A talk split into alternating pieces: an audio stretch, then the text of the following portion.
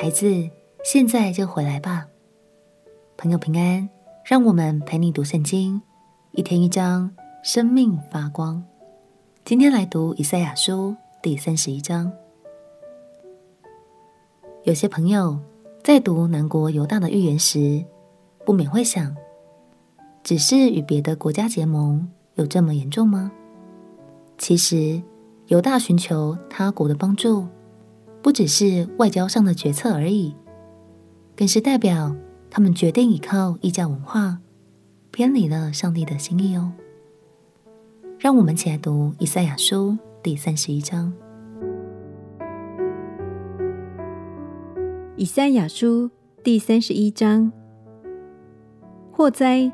那些下埃及求帮助的，是因仗赖马匹，倚靠甚多的车辆，并倚靠强壮的马兵，却不仰望以色列的圣者。也不求问耶和华。其实耶和华有智慧，他必降灾祸，并不反悔自己的话，却要兴起攻击那作恶之家，又攻击那作孽帮助人的。埃及人不过是人，并不是神；他们的马不过是血肉，并不是灵。耶和华一伸手，那帮助人的必绊跌，那受帮助的。也必跌倒，都一同灭亡。耶和华对我如此说：狮子和少壮狮子互食咆哮，就是喊许多牧人来攻击他。他总不因他们的声音惊惶，也不因他们的喧哗缩服。如此，万军之耶和华也必降临在锡安山冈上征战。雀鸟怎样三翅复雏，万军之耶和华。也要照样保护耶路撒冷，他必保护拯救，要越门保守。以色列人哪，你们深深的悖逆耶和华，现今要归向他。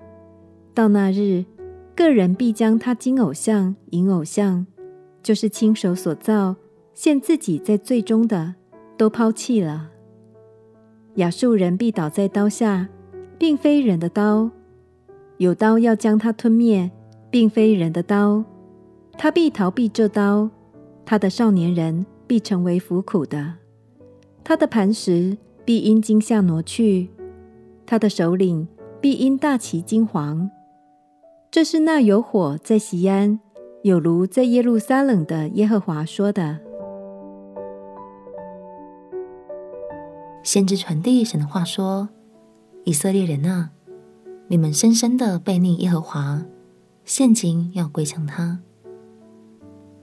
神的心意，就好像一位父亲写信给远方的孩子说：“现在就回来吧。”亲爱的朋友，即使我们都曾经犯错，但是天父仍然爱你，等候着你哦。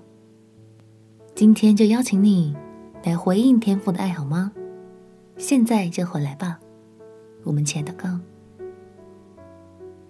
亲爱的耶稣，我要回到你的爱里，领受你的恩典。